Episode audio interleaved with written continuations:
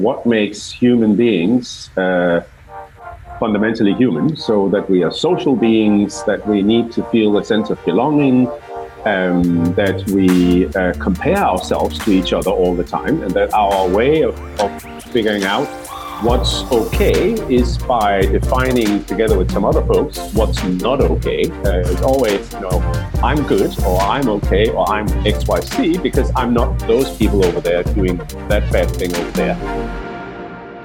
Moi kuuntelijat, yksi juttu. Me rakastetaan tehdä fotokästiä. Ja mä halutaan, että enempi ihminen saisi kuulla näistä jaksoista ja samalla pysyä aitona sille, mitä me halutaan tehdä. Siinä te voitte auttaa meitä – Eli jos te tykkäätte FutuCastista, menkää seuraamaan meitä Instagramissa ja tai Twitterissä ja arvostelkaa meidät teidän podcast-alustalla. Se auttaa meitä paljon. Kiitos. Mennään jaksoon. Welcome, listeners, to another English language episode of FutureCast. My name is Isak Rautio, and uh, with me is William von der Palen again. How are you doing, William? I'm good, thanks. This is um, it's nice to be finally to be to be able to do this episode. This is, I think, in the history of the podcast, this has been the episode with the worst luck so far. We've we've uh, messed up the schedule and we messed up with the with the technical specs and everything. But it's it's really great now to be uh, able to finally get this get this done and looking forward to it. Yes, and uh, let me just uh, let me not waste any time to introduce our guest before we uh, go more deeply into the subject. So, welcome, Morten Sylvest. Thank you. It's it's it's my karma. Uh, has to be uh, that that messed up the uh, the technical uh, stuff here. I'm sorry, but but thank you very much. Thanks for having me the guest should never apologize for the technical uh, fails of the of the host, but I appreciate it. I, I haven't I don't know what you've done, Morten, in your life, but it was it must have been very bad because the mess ups have been quite. Let's not go there. No, let's not go there. Thank you. Uh, I I uh, I am very bad at introductions, so I will uh, allow you to do your own introduction if you wish. Uh, sure. Who? Yeah. Um, I spent the past uh, dozen years in uh, in management consulting, uh, advising um, typically uh, multinational companies on um, the people side of transformation. so how to organize themselves, how to lead, whom to recruit, whom to develop, whom to exit, and how. Um, originally, uh, I spent about a dozen years in anthropology, of all things. Uh, so I thought I was going to uh, be a professor and and teach anthropology 101 about human behavior and culture. That didn't pan out. Um, and I have an abiding interest in in the future. Doesn't we? Don't we all? Um, and and the future of work. Um, we're in the fourth industrial revolution, and like the previous three, it's uh, it's about the kind of work that we're going to do. Um, with that work, uh, we expect some uh, significant changes in uh, in workplaces as well. Uh, so uh, we all spend uh, as much, if not more, time working than we do hanging out at home. What's that actually going to look like? and and we expect that to change dramatically. I think that's super interesting. I think it's very interesting how the COVID 19 crisis, if anything, has accelerated the trends that we've been looking at also some that probably needed a little bit of acceleration, including uh, the uh, quest to uh, develop uh, the kind of uh, capitalism that we operate under into a uh, more magnanimous or, or, whatever you want to call it, better, more fair capitalism. Um, so I see that the, the social contract between companies and societies are under some kind of strain and, and may actually be redeveloped which again will have some implications for, for work and, uh, and certainly for workplaces uh, and leaders. Yes, some background uh, between us. I I I, uh, I, booked you through as I study in Copenhagen now, and I live there, and and uh, i was part of organizing a TEDx uh, event in, in at Copenhagen Business School, and and the subject of that event was the future of work, and there were there were many great panelists, but it seemed like you were one of the main ones, if not the only one with with uh, a sort of explicit interest in the bigger picture of the future of work uh, of society at large. And you mentioned the social contract between businesses and society. And, and this was the perspective you were coming with in that panel discussion. And I, my first question is it's related to your background. How do you think anthropology contributes to uh, to uh, this uh, to your insight or perspective when it comes to the future work? Oh, for me? Yes. Oh, oh God, uh, I have no idea. Um, so it's not really relevant uh, for for or I mean. no, anthropology isn't uh, relevant. No, I'm joking. Uh, this is being recorded, so I shouldn't say these things. Um, uh, I, am not. I'm not sure that I I would be able to uh, sort of separate uh, the the influences, and I'm sure there are many, and I'm sure that they have been and are profound. That that yeah. spending 12, 12 years uh, first studying and then teaching anthropology have had on on my thinking.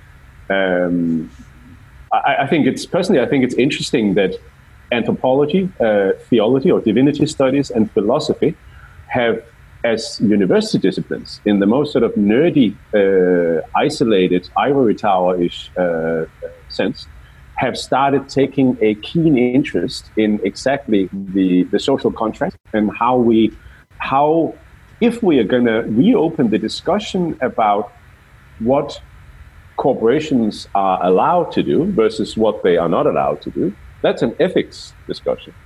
Um, how they contribute to society at large, uh, that's also ethics and, and, about what's fair and what's what's not fair. Um, and that those three disciplines are taking again an active interest in that, I think is is uh, is, is, very interesting. Um, yes. And, and anthropology as the as the study in essence, I guess, of uh, what makes human beings uh, fundamentally human. So that we are social beings, that we need to feel a sense of belonging. Um, that we uh, compare ourselves to each other all the time, and that our way of, of figuring out What's okay is by defining together with some other folks what's not okay. Uh, it's always, you know, I'm good or I'm okay or I'm XYZ because I'm not those people over there doing that bad thing over there. So we, we anthropology as, as, as a discipline is deeply interested in how all our understanding of what's, what's right and what's wrong boils down to um, our sense of belonging to a, a specific uh, uh, group. Um, and, and as such, uh, as such, I think it, it it's, it's probably anchored my understanding of of corporate life um, and helped me always pivot toward uh, looking at the, the, the, specific corporate cultural context and the, so the, the, specific group I was in or I was advising to mm. understand why they were acting in a certain way. Um, really always looking at the people and the group and the group dynamics to understand where I was and, and why they were doing what they were doing. Um, maybe that's that's the basic flavor of, of what I've done uh, over over many years because of anthropology. Um, yeah it's a very interesting way. It's kind of it's kind of peeling back the. I I I feel the same having studied philosophy and sort of explicitly even now at CBS, uh, a lot of the course and the curriculum and the, and the sort of ethos behind the studies is is about peeling back the layers that that are in a, in a way behind you. If it's if it makes any sense to sort of make a directional uh, analogy like that, it's kind of it's kind of uh, making explicit what is implicit, and and in that sense to sort of uh, to sort of uh, yeah understand the underlying conditions be, uh, between different uh, or behind different sort of conditions. And and uh, and and it's it's when we talk about the future of work it's easy to see it as some sort of trend that is just moving on its own as a law of nature in some sense. But but it, it is uh, very very explicitly and very sort of i think critically i don't know if you agree with this the sum of this human collective and whatever direction we are taking and whatever is influencing that uh, direction that we are now taking. And and so i in, in some sense it's very i think it's very valuable at least on the basis of what you explained. And and and, and as a group uh, or you know, as groups uh, of of people, we we should, we can, I agree, and we should um, reflect on. On, on, on the trends or the trend of and sub trends of the future of work and whether we want it or not. Um, what are we going to do about it? And do we think that they're all okay? Um, or, or, should we um, should we uh, address part of, of, of these trends um, uh,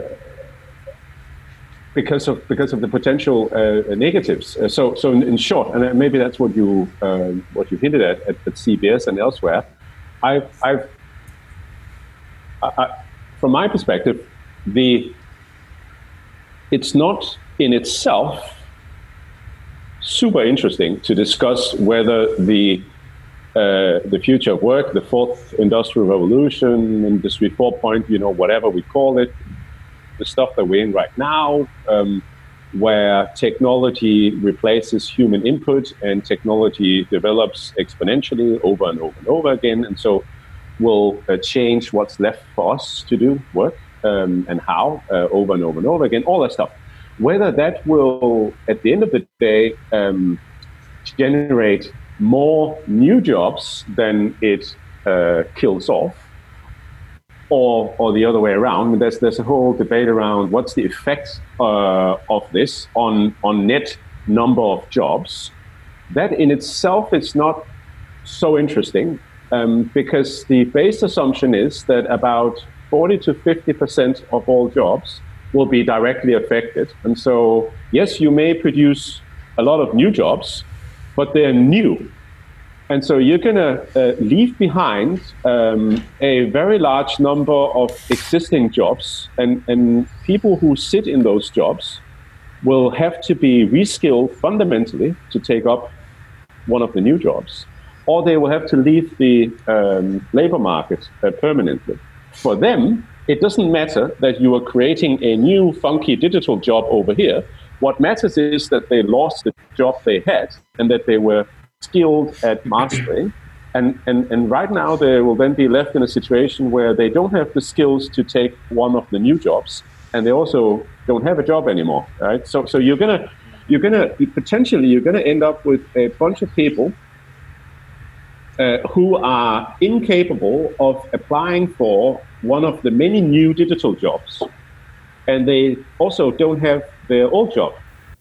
Yeah, this is something we've discussed a few times when discussing this topic as well. It's it's not a matter of of, of jobs uh, themselves, but it's it's uh, exactly a matter of, of being unemployable, and uh, it's a matter of how long that phase will last. Uh, and of course, for the people affected by it, it will last you know, even if it lasts only a short time in the bigger perspective of, of time, it's still a huge, huge uh, thing. Potentially, you know, looking looking at two, three decades or something like that. And uh, it has the potential also to to fundamentally alter uh, our systems because you know if you have 30% of people who are unemployable and can't get their wages or or like uh, live uh, off anything, then then we're going to have a huge huge problem that's bigger than the numbers themselves. And and that's usually when you know the discussion around uh, changing the education system or, or uh, creating more flexibility on the labor markets or or uh, retraining programs or uh, basic income starts coming in and, and, many people see that as kind of the catalyst for the bigger change and it's not the, the technology itself but it's exactly that situation that that happens and it's very it's it's not very implausible uh, when you look at it that way. No, very well put. Um, it's I, I don't I, personally I don't want to be uh, overly dramatic. I don't think that's that's very um, uh, very wise. Um, but if we if if if we accept the basic premise of the fourth industrial revolution as driven by uh, a technology that keeps changing, we are basically saying that the fourth industrial revolution, in contrast to the previous three, so in contrast to any experience we have, uh, is moving all the time, not from A to B, but from A to B to C to D to D, and so forth. It's constant change. um, and it's unpredictable change. If, if we if we accept that, um, we also uh, accept that the the uh, the scale and speed of this change in the labor force may be bigger, very different from anything we have addressed previously. And, and, and whether it's just a little bit bigger or a lot bigger, if, if you if you accept the idea that our prior experience as societies of, of dealing with and absorbing changes such as these, where people then leave employment, maybe are retrained, um, maybe then go in and get another job, that that existing experience we have as a society is not really very valuable given Right. what we're facing right now.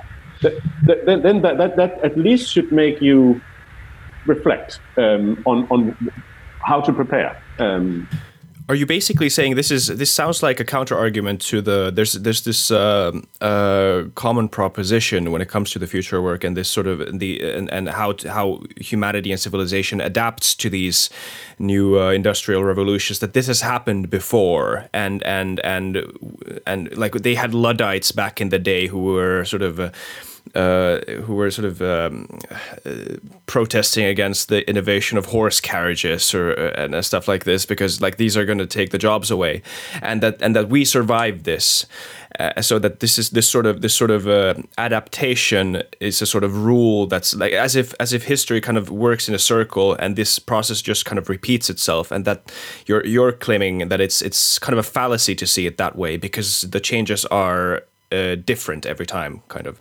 Yes.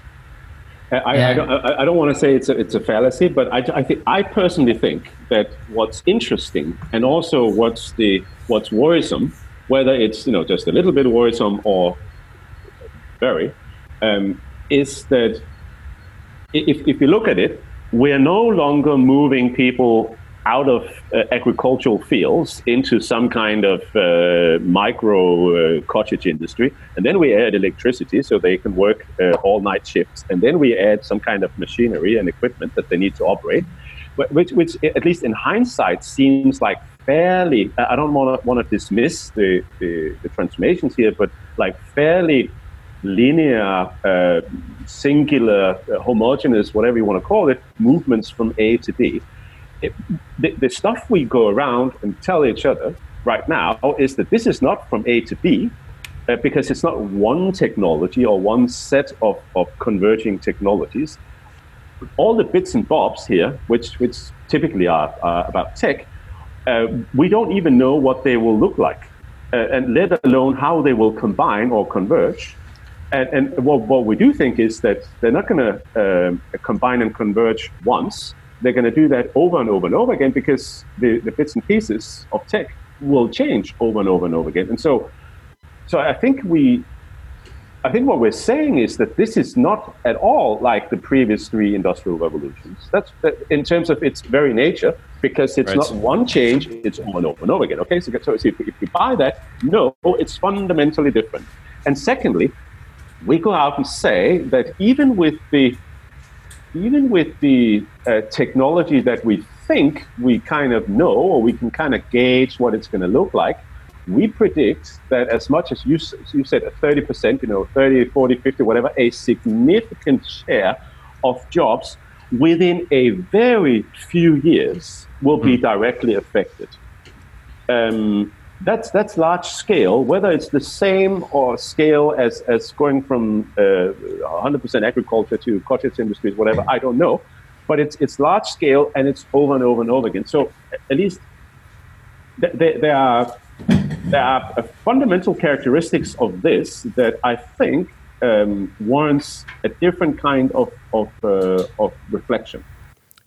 Yeah, and, and one argument that's also often presented is that, um, yeah, with the previous re- revolutions, you you took away physical labor, as you said, or some portion of it. You made it easier, you made it more efficient.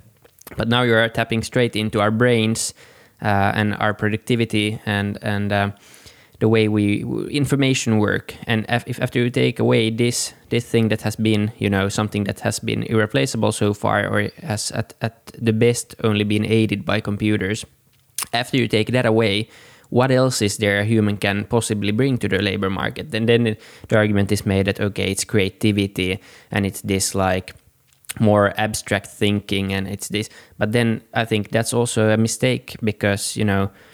First, first of all, there's already proof that computers can write beautiful songs, beautiful poems, all that. So we are not unique in our creativity in any sense. But even bigger, I think, is the issue that you know most people aren't creative they aren't really good at abstract thinking. And that's why we also have a lot of different jobs that are quite linear, quite you know repetitious in their nature because people are different. And and I'm not saying everyone should be creative or anything but it's it's clearly not the case. Uh, so it's a very very small uh, portion of the workforce that will be able to migrate to this new kind of, of thinking. Um, so so it, it's going to be different and, and also because of it because it's going to be or kind of as the technology also enables us to to reinvent us faster and faster or like the the, the exponential nature nature of this um, new uh, revolution is is uh, different to the previous ones it's it's going to raise a big question also uh, you know around identity and around who we are going to be. Because so far people have been for the past a few few hundred years at least, people have been defining themselves through what they do for a living, not who they are fundamentally, where they come from, or what they wanna, what they feel, or who they wanna be. You know, you are a physician, you're a management consultant, you're an entrepreneur, you're a podcast host, and that's maybe your, that's a that's been your primary role, and it's gonna be also I think quite tricky for people to to find their identity and answer the question of, of who they are uh, for the first time. Um, for real now in the in the future. That's interesting. Um, interesting points. I think the the um, uh, uh particularly uh, the, the the idea that or the, or the, the, the realization that the folks who like like us uh, talk about uh, the uh, fourth industrial revolution, digitalization, and all the rest of it, um, tend to uh, develop an image of the future that uh, sits very nicely with, with folks like us. Um, mm. So it's it's uh, you know it's abstract thinking and uh, creativity, and uh, uh, you know, it's, it's all going to be fantastic for management consultants and, and other folks who, who uh, right. trade in this kind of stuff. Um, whether that's true or not, we're, we're certainly uh, leaving behind, or is actually uh, completely ignoring, um, the the many, many, many people who find comfort as as human beings um, uh, and as, as workers and employers, uh, employees, sorry, uh, in in stability and in, in, in something linear and predictable. and and I, I it's, it's, sort of the borderline arrogant, uh, actually. Uh, and and I, I think I, I just want to, if you will, uh, the, the, mission here is, is if there is such a thing, twofold. one is to say, you know, if, if we if we actually buy into the premises of what we are uh, saying about the fourth industrial revolution, uh, potentially this is back to your point is like this is fundamentally different from the previous three. Uh, so prior experience doesn't apply. So what are we going to do? Uh, let's start think about that a little bit. And secondly, um, you know, all of us talking about this all the time, we are not representative of the uh, of the global workforce. Uh, but we're actually yes. talking about something that's going to affect the uh, whatever four billion or whatever uh, um, ILO says uh, uh large uh, global workforce massively, and and and and, and personally, and, and you know in, in some um, in some cases very very adversely. what are we going to do about those folks?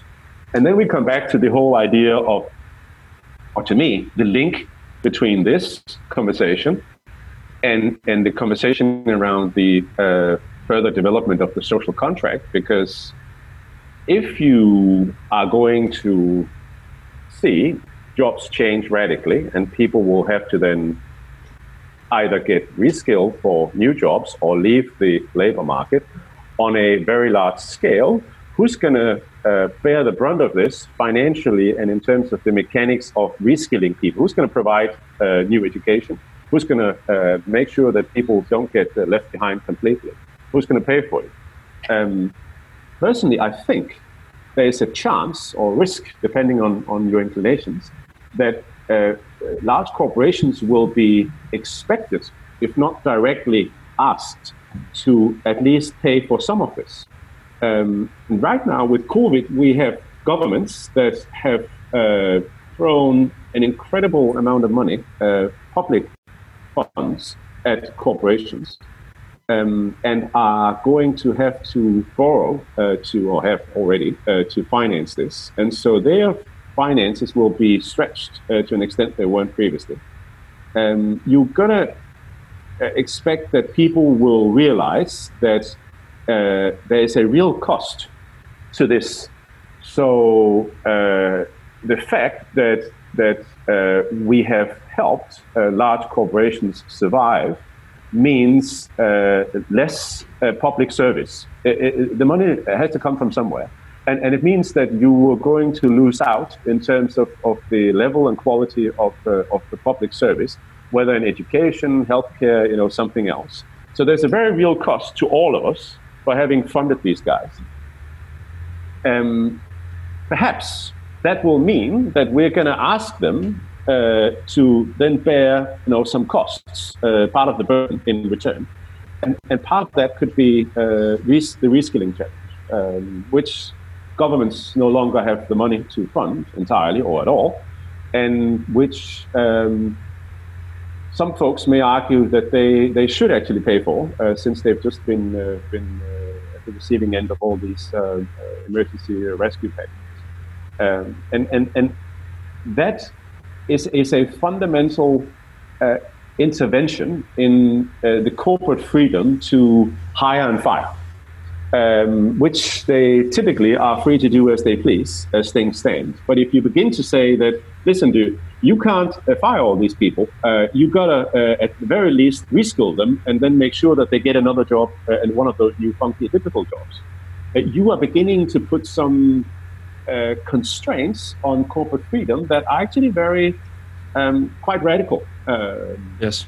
And I don't have the answer. I have no idea what it's going to look like. It's just, it's hard to fathom that we, that they, that, that they will continue to get that, that large corporations will continue to be allowed to lay off people if we get into a scenario where 20 30 40% within four or five years will see their jobs disappear because of digitalization um, post covid where where everybody is under pressure um, unemployment rates are already uh, uh, uncomfortable and governments have run out of money. It, it's just it's difficult to to see that play out.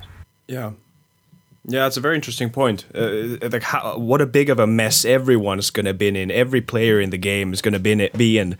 So, so the sort of the entire uh, contract has to be renegotiated in a way. And and I mean, it's it's. I mean, it doesn't take a PhD in economics to see where the tensions lie in that equation that you just presented, and and how sort of a lot of the fundamental. Uh, uh, assumptions behind what it is to be a corporation and, and the, the, the rights of a corporation and the, the, the man- mandate of a government and the limitations of the mandates of, the, of a government.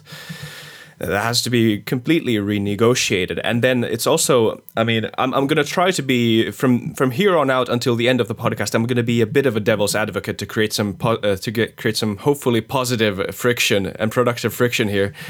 And uh, and uh, and uh, and uh, yes, but that's a very interesting. I want to return to that, but actually, I, I, I uh, about the future of work scenarios. I, I still, I still want to uh, come with this uh, counter argument that I remember when we interviewed Adam Grant for our podcast.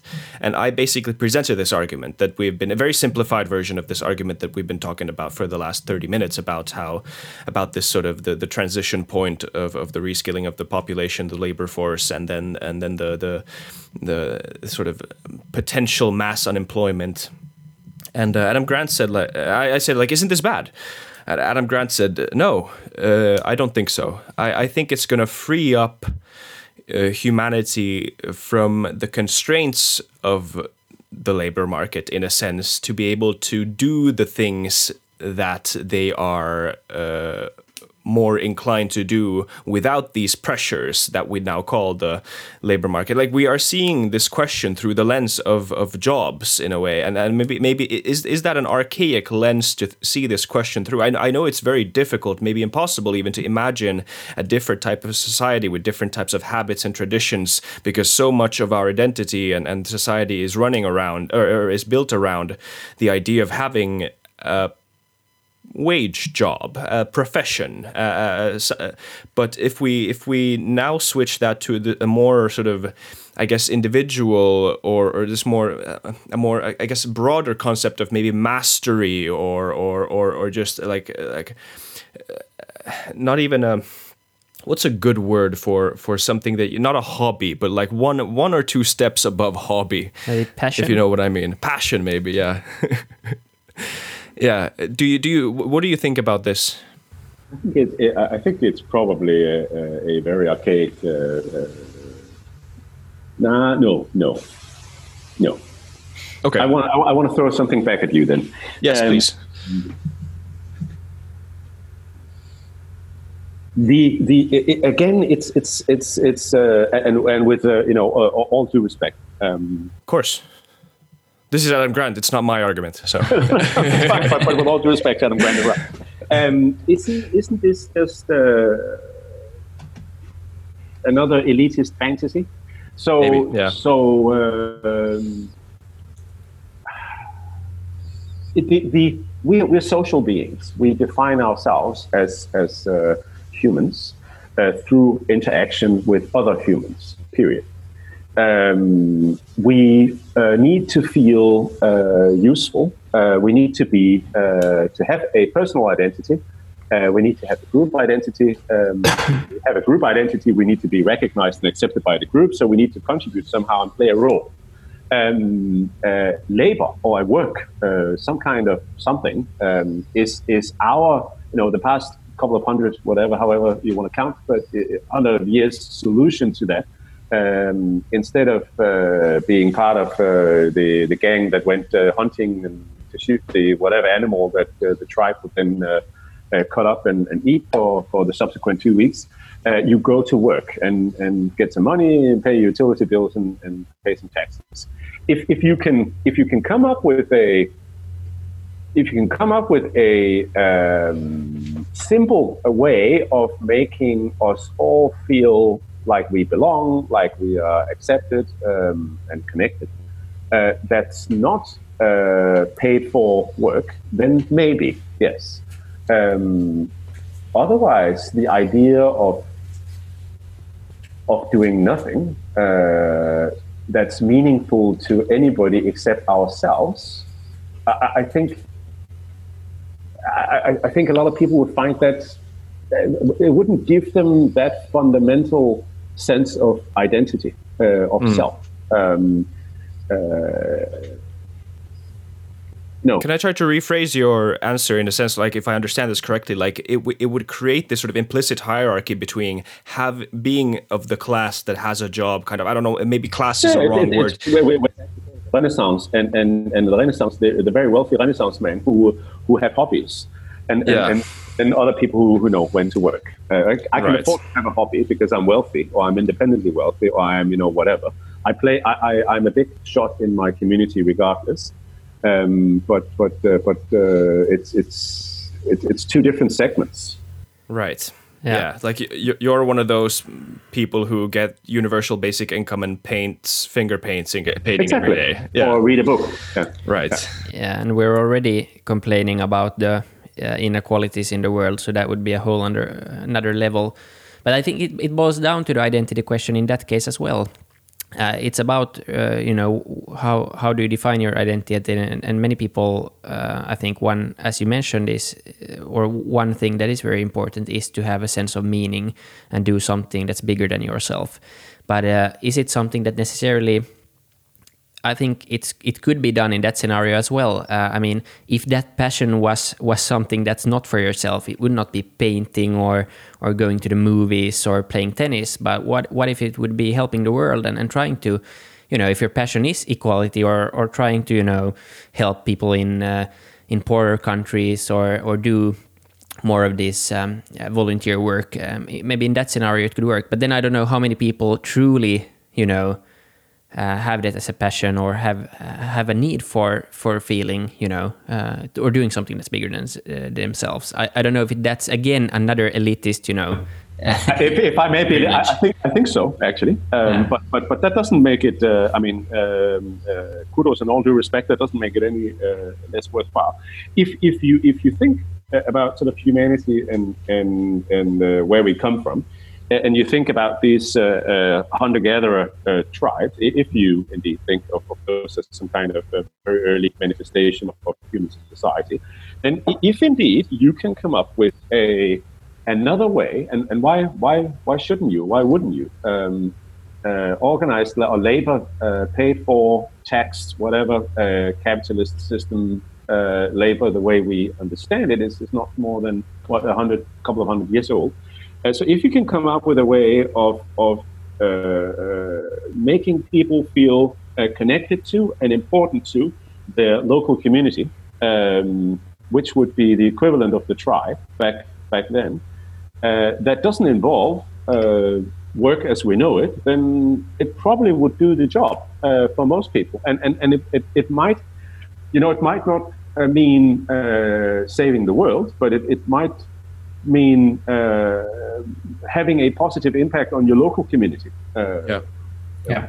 And, and so being, be, be, being somebody, whether that's some, wherever that somebody is in, in, in a hierarchy, then by all means. But that's that's a that's a tall order. Um, we're, we're, talking about uh, what 30, whatever, 40, 50 percent of all jobs being at the receiving end of this uh, revolution in the next four to five years. If we just have four to five years to completely revolutionize uh, uh the way that we uh, we uh, feel connected, then that, that's a bit of a, a challenge.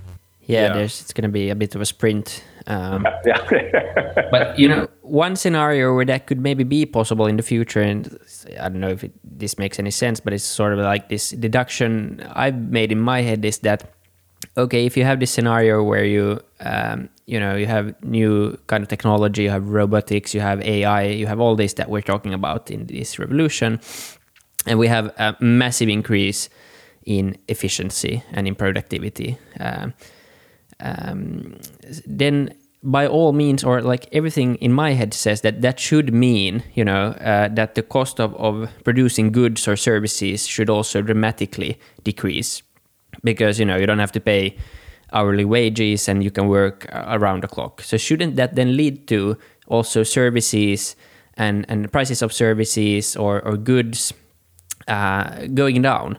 And and and and shouldn't that lead to then again more of a you know system or a platform system as we see already with Uber or Airbnb? You know so we had more more and more of these shareable assets and less and less of ownership in the future. And, and less cost of goods would also translate directly to to you know us not needing uh, as much money anymore and us not needing to work as much anymore. Uh, again leading to maybe this all being coverable by some basic income, which would then be funded by some kind of robot tax on these people who own the robots. I mean, this is just a deduction if if you but I don't know uh, what are the kind of things you're missing on the way. Why wouldn't that work? Sounds like communism to me. Yeah. no. It's a form of socialism for sure. I yeah, mean, it is. But but so, so where, where does um, how do you? Okay, so, so so so if we talk about the, ba- I mean, it's interesting. If we talk about what, what what are the basic needs, so so we we need to uh, feel, you know, except if you're a social sociopath, whatever, uh, then you you need, need to feel um, uh, that you belong. Uh, and that you are accepted as belonging. So you need to contribute in some some way that that's seen by others as, as positive in one way or another. And then um, whether that's a need or not, but, but no matter what we look at, we, we see th- there's a hierarchy of, of some sort. So there's some kind of, of, uh, of power play, uh, big or small, however uh, it, plays out. Um, and you need, in other words, to be able to uh, achieve status uh, somehow. Um, and whether that's through accumulation of more stuff than, than other folks, something that's really only uh, happened after we became sedentary. Uh, when you were hunter gatherer and you moved around, it's impossible to accumulate that much. Or it's because you are the best hunter, or you know, the most handsome person, or you know, whatever. But there has to be a, a apparently uh, for humans to uh, make it all work, some way of establishing a hierarchy. Um, and your William, your, your your your proposal may be lacking that. Um, it, it's very egalitarian, and, and that sounds nice. But but um, how do you how do you establish hierarchies in that world? How do you how do you create leadership? Yeah, I think that's an that's an interesting interesting point, and there would of course it wouldn't be, or you can have a few different scenarios. You can have a scenario where where you actually get communism or this Orwellian uh, scenario where the government owns all the robots, robots, and you have no private, uh, you know, enterprise anymore. And as the most uh, most listeners of this podcast knows, I'm not for anything like that. but you know, there could be this scenario, or then you could have the people like entrepreneurs and and you know Jeff Bezos and Amazon and all all these companies who own, you know, basically the the robots and and uh, the supply chains and, and all this. So you you had you would have this really like you would have the, the, entrepreneurs and, and the people who own it and then the rest. And that's not enough hierarchy I think. So so you're right. That would create then I think a massive problem because then you would then the world would be truly truly uh, unequal uh, in the sense that you basically have two classes. Now we have a wide array of, of, different income classes and different people, and, and the world is not as unequal, in my opinion, as, as many people make it out to be. Uh, but I think it's an interesting um, point that how you then in in that egalitarian layer, how you would be able to create, you know, maybe artificial, if you will, then uh, hierarchies, or or would they maybe just you know form uh, by themselves. Yeah. I don't know. Can, can I interject here because I you know I don't want to sound too dystopian. Well, I guess I'm gonna. So uh, it's it, it, it, it, hierarchies seem to form by themselves in a way. Like it's not as if, if you create this egalitarian society that there that the sort of propensity of humans to create hierarchies within uh, the small or bigger social circles. That's not just going to disappear in a sense, but it seems as if if you don't create this sort of, if you don't have, as you say, Mon, if you don't have this system uh, of let's say the labor market of skills, of mastery, of of of merits, kind of whatever, however you want to define it. If you don't have that to create the hierarchy, maybe the hierarchy will uh, form around things uh, that are, uh, I don't know. Uh, maybe things that you're born with, maybe things that you can't change. Maybe, maybe, maybe you will like it. It, it sounds like it's it could re- create some sort of I don't know what.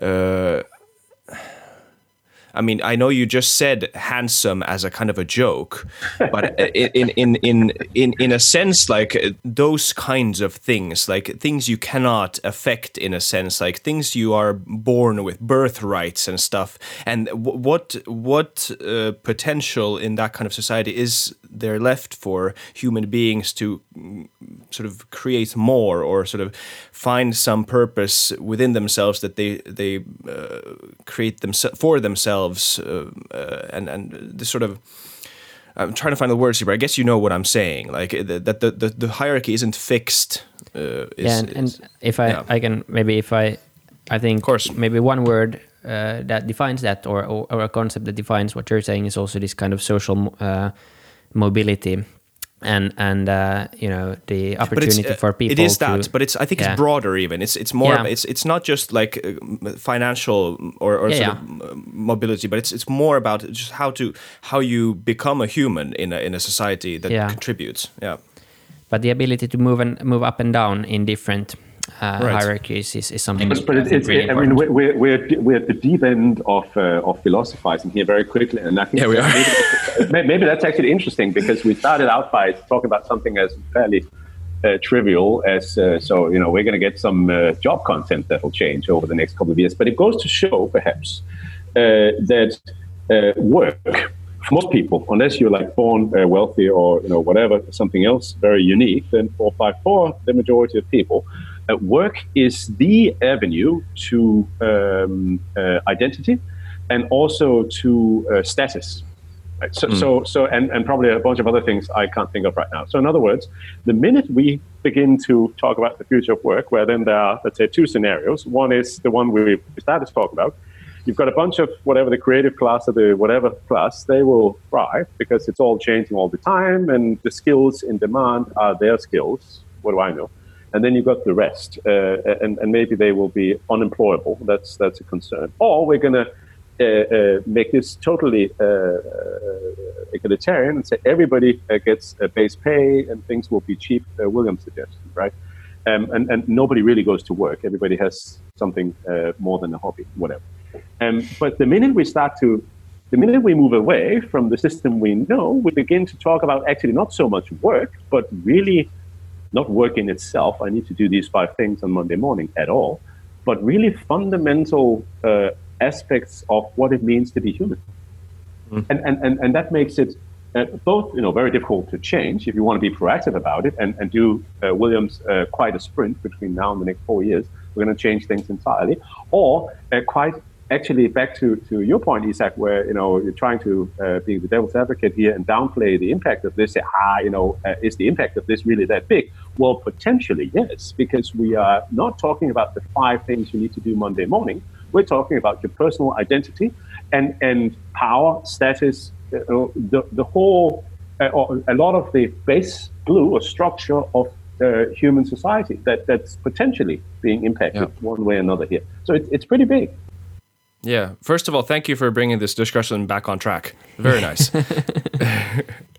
and uh, uh, yeah, no, I mean, absolutely. Uh, it's it's uh, we are talking about. I and I don't know if what I don't know if that says something about the nature of work and, and how much that sort of reveals about this fourth industrial revolution and how how big it is and how fundamental the the changes in the in societal dynamics that might uh, that it that it's sort of at least that it's shaking that it like a lot of the sort of uh, most stable uh, underpinnings of, of our civilization Western civilization uh, are are being uh, yeah shaken by this this uh, revolution. And and in a way like world life is going to go on and we, we still have to live and we're young and we like our future I mean you're you're not older yourself. So like we still have a future. So so uh, so we, we we will I mean the, the sort of perspective in which and the sort of mindset in which we will confront the future uh, uh, uh, like still has to be even though we live in in a universe that doesn't care about us it still has to be like optimistic in a sense like and we we still have to work to make it better. But it's I think it's really important to recognize these big questions and to recognize what the dynamics uh, are at play so that we know what we are uh, battling against and and and uh, I mean, I, I, don't know if you want to say anything to that comment, but as in any sort of brilliant Tarantino, non-linear Tarantino movie, let's jump back to the COVID thing. I really want to ask you a few questions about that. But if you want to comment anything on what I said, you're COVID. Perfect. Yes, let's do COVID. Uh, uh, you presented the, the the argument, or the at least you posed a few questions about the renewal of the social contract between uh, companies and society, and and and uh, just in general about how this pandemic and this lockdown might affect the future of work and the trends related to it. Uh, you posed some questions. Do you have any thoughts around it? What, what have you? How far have you come in in your sort of analysis or contemplation about these issues? What do you think uh, might happen, and what does it look like right now? Ooh, um, tricky questions. I think the the the um, for several years now, um, there's been a conversation around uh, uh, the reinvention of uh, capitalism. Uh, and how uh, we ought to go from uh, corporate social responsibility, the CSR classic version, to something more uh, it's been very, it's been little more than nice talk, um, and and uh, uh, uh, yeah, let's let's let's put it that way. Um, it's also been really difficult in in the world that I inhabit. It's been really difficult to uh, come up with uh, persuasive arguments uh, about why you should be much more concerned about your impact on your employees, the societies you operate in, whatever than you already are, couched in a way that's immediately understandable um, to executives who operate in a very uh, uh, uh rational economic uh, way. Uh, it really is about maximizing profit, period. Um, maybe, who knows, but maybe the, the current crisis and the fact that you have uh, bailout packages on a scale that's, that's uh, unbelievable um, will, if not change that conversation, then at least influence it. Um, and, and like I said earlier, I think to some, we've seen, we've seen this in Denmark already. And to, to some in, in the public debate, it'll be it'll be unforgivable that a company that just received a lot of bailout money funded by all of us uh, uh, fires people or uh, sends profits uh, off to a uh, tax haven or you know does other things that that companies have always been allowed to do uh, as you know within certain limits um, and and I think the if I find it really, I'm, I'm not taking sides. I'm just saying I find the public debate around this really interesting. We've had politicians suggest in Denmark that you wouldn't, you shouldn't be allowed to um, uh, pay dividends in the same fiscal year as you had received uh, bailout money, public bailout money.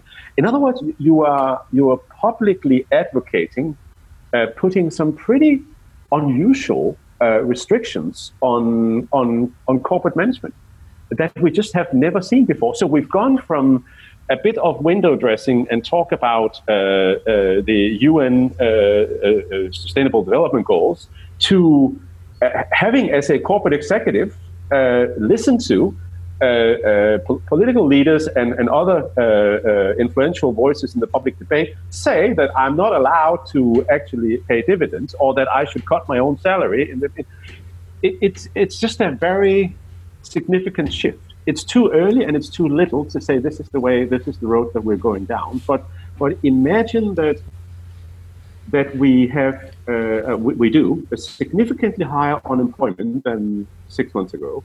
Um, if uh, six months ago we were worried about the effect of the future of work of digitalization on, on employability uh, for large segments of the workforce, we should be doubly worried now. Um, uh, COVID seems to accelerate digitalization uh, for one reason, because it's, it's one way of getting rid of you know, uh, people and so uh, being uh, at risk for, for pandemics. You, you're unaffected if, if, you can actually run your operation through technology and not human beings. And, and, and if, if we are moving at the same or higher pace toward digitalization and toward potentially having to uh, either lay off or reskill massive number of people, we're now doing that in an environment where the, the, the, baseline, the starting point, is much higher unemployment rates than you know, just a few months ago. That's a reason to be uh, worried.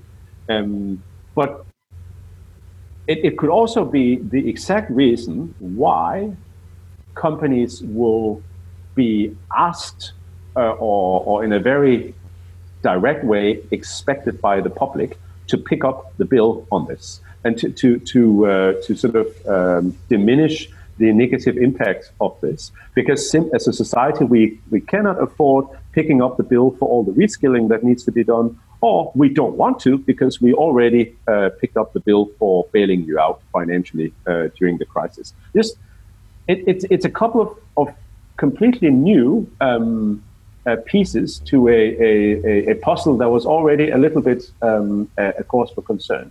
Uh, before the, the COVID crisis. And I don't think it's gotten less complicated.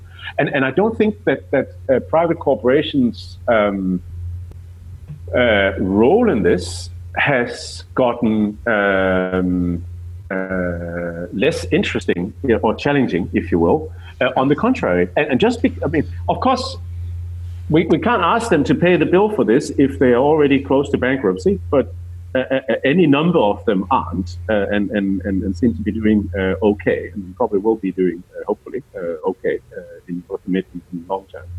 Um, and the, the expectation that that they have to play an active role in this, an active role that also will cost them money. I, I, I think is actually even more pronounced now, or would be more pronounced now than six months ago, where where many uh, governments had a lot of money um, of their own. Yeah, had you said something like that to me before COVID? You know uh, about that shift happening and and governments actually being able to to you know enforce that somehow on companies, I wouldn't have believed you. But uh, yeah, I agree with that point. That after after this, what we've seen now in the past few months, it doesn't sound too unrealistic. Um, and yeah, it, it's definitely something new. I've never actually, you know, there's this talk about CSR or in, in the late recent years, maybe you know, integrating your purpose into your business plan and not just greenwashing or splashing splashing some charity work on top of your you know actual business that is selling oil and then you plant some trees you know it's it's it's not believable. So that's kind of been the shift so far but but to actually you know um, in in like indirectly also taxate and and uh, uh, force companies to to help us get out of it or or help us uh, enter the new world is a, a really interesting thought. In, in, a sense, the, the so, so you have the whole uh, uh, dictum that the business of business is business. Period. Uh, leave us alone. Uh, give us uh, some regulation. Fair enough. Uh, but we'll make profit, and by by through that we'll we'll pay taxes, and then otherwise leave us alone. That, that that's that's long gone. Forget it over several years now, we've thought that you know we're gonna we're gonna now ask that you care about the environment. We're gonna demand that you care about the uh, uh, human rights, that you do this, this, and that. So you we've gradually increased uh, the demands that we put on business. Now, after after this, um, the the interesting bit is if if we're gonna if we're gonna pay for you so that you can, we're, basically funding, taxpayers are funding your survival. Will we do that and then just walk away and leave you alone? Or does that come with caveats? Caveats being that your business is no longer your business. A trend that already existed. Yes, some of it was window dressing, but that if that trend increases because we just pay for you to, to, to, make, to help you survive, so now your business is our business. And we're going to we're going to tell you what, how much you can pay your CEO. We're going to tell you whether you can pay dividend this year or not. We can, I mean, things that we would have found completely crazy just a few months ago. Yeah. This, is like these are little little things, and, and, and maybe they don't even form a trend yet, and maybe it's it's, it's premature. But but is is there is it realistic that you will leave um, uh, companies to return to normal and, and, and do whatever they want, including laying off people and, and, and sort of uh, shifting that whole burden of the fourth industrial revolution and reskilling onto the government after what we've just been through. I, I think it's less realistic. I think yeah. corporations are more likely to be drawn into this, whether they want to or through regulation if they if they don't want to, um, than they were. Yeah, there's the the risk of uh, the risk I see with with that not happening is that you know we're gonna look at everything very short term. We're gonna just you know look at at getting everything back on track, reigniting the economy, and going back to you know essentially the way everything was, and, and not caring about this fundamental structure or or maybe you know changing the way uh, we operate companies or, or what we demand of them. So that that's maybe the risk, and then the other risk is taking it so far that you know because fundamentally a company is still most companies that are profit driven are, are still backed by investors backed, backed by private money and are an integral piece of of, of our economy as we've seen now in the, the, last few months so if you take it too fast uh, too far too fast, there's also the risk of, of private money flowing out of, of that. And that's going to also create, then again, a huge problem in the other end. So I think the paradigm shift will happen when it becomes more profitable to you know accept the new normal and and be a team player for the whole world world or your society then i don't think there's going to be any question about private money flowing in the right direction. Uh, however sad that is in a, in a sense of its its own but that's how the world works and, and that's we need to align everything if we want to to have a big scale change. Brilliant. We did an hour guys uh, I mean, this is it's a full episode. Uh, I we this I mean this conversation could go on for a few more hours, but uh, but uh, maybe volume two at some point after after things have unfolded. Yeah, we can see who was who was the most. Who was right? yeah, exactly. Yeah. No, but it's really interesting, and uh, and uh, it's it's it's not an easy discussion, as you said. Like there is this shift in, in what's going on in uh, in the social contract, but as as William said, like we. The, the, the game of business, even though the business of business is is business, that that's long gone, and, and we, we agree on that. The, the, the sort of the dynamics of the game uh, are still there, and those aren't shifted. Just like the, the sort of the the, the organic and and game theoretical dynamics don't change directly through uh, uh, a new legislation or or some sort of like they they change more slowly, I guess, through trends and then the the sort of structures and, and whatever is built around them. But and if we just want to talk about the sort of societal ethos that's changing and the sort of maybe maybe even more deeper sort of recontemplation of the role that uh, different actors in society play in, in that society. I think this is the more sort of long term discussion that is now picking up its pace, and and and uh, and we're seeing a shift in it, and it's it's it's very interesting times in a very it's, yeah. very very interesting in, in, in Denmark where where where obviously it's, it's sort of closer to home for me. Um, the minute this thing hit, uh, you saw uh, three different kinds of large corporations. It's only the large corporations that get uh, uh to be headline news, right? But uh, you, you, the, all the ones we didn't hear about, probably because they did nothing. The ones that came up and said, "Okay, we're going to stop production of everything. What do you need us to do? We'll, we'll do masks, we'll do pills, we'll do whatever. Uh, we'll just throw all the money that, that you need at this." And then a few that did the exact opposite and started firing uh, big time. They mm. faced such a, pardon my French, shitstorm that yeah. that which we didn't see 11 years ago. But this right. time they did. No doubt that they were under enormous pressure. And from a rational point of view, they probably did the, you know what you would have done as well. But they had to uh, backtrack and go out in public and and apologize said, no, we're, we're going to stop this. We, are not going to do what we just said we, we wanted to do. Right. Because they, they, they, they feared that they would obviously lose sales and, and that, they couldn't get away with, with, with doing this. Uh, very interesting. Um, and, and, and so, so some of the, some of all the talk, the hot air talk about why do you want to pay uh, uh, respect to the ESGs or whatever, uh, suddenly for some have become extremely real. They're simply really worried about their top line. And so, uh, like uh, William's point, it becomes a very rational argument. Either right. we do this, which you know I don't really care about personally, uh, but then we make money, or we don't, and we're going to lose money. So there you go, no brainer. It, it's um... yeah, and that's going to be more pronounced in the future as well. I think this also went to show these few last uh, last few months also went to show to the uh, individual consumers how much power they actually have over uh, consuming and, and over companies. So they can change uh, and they can force the companies to change. And, and that's really interesting to see how that's going to play out in the coming years. Brilliant. Thank you so much, Morten. This was really nice. Thank this was really thank interesting. You. Do I, I get a, a link or of some sort?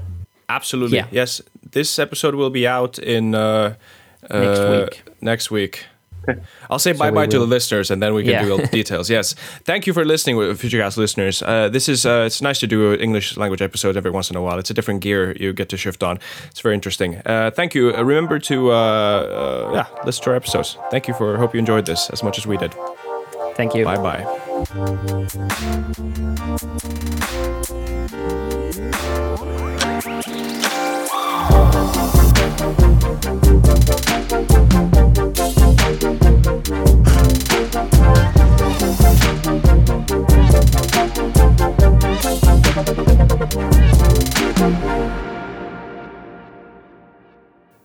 Kiitti kaikille kuuntelijoille, yhteistyökumppaneille ja FutuCastin koko tiimille.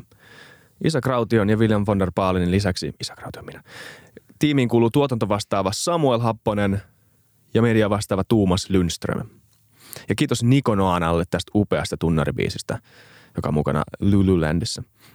Seuratkaa mitä somessa nimimerkillä FutuCast, millä tahansa podcast-alustalla ja niin ja saa arvostella. Mielellään. Thanks. Moi moi.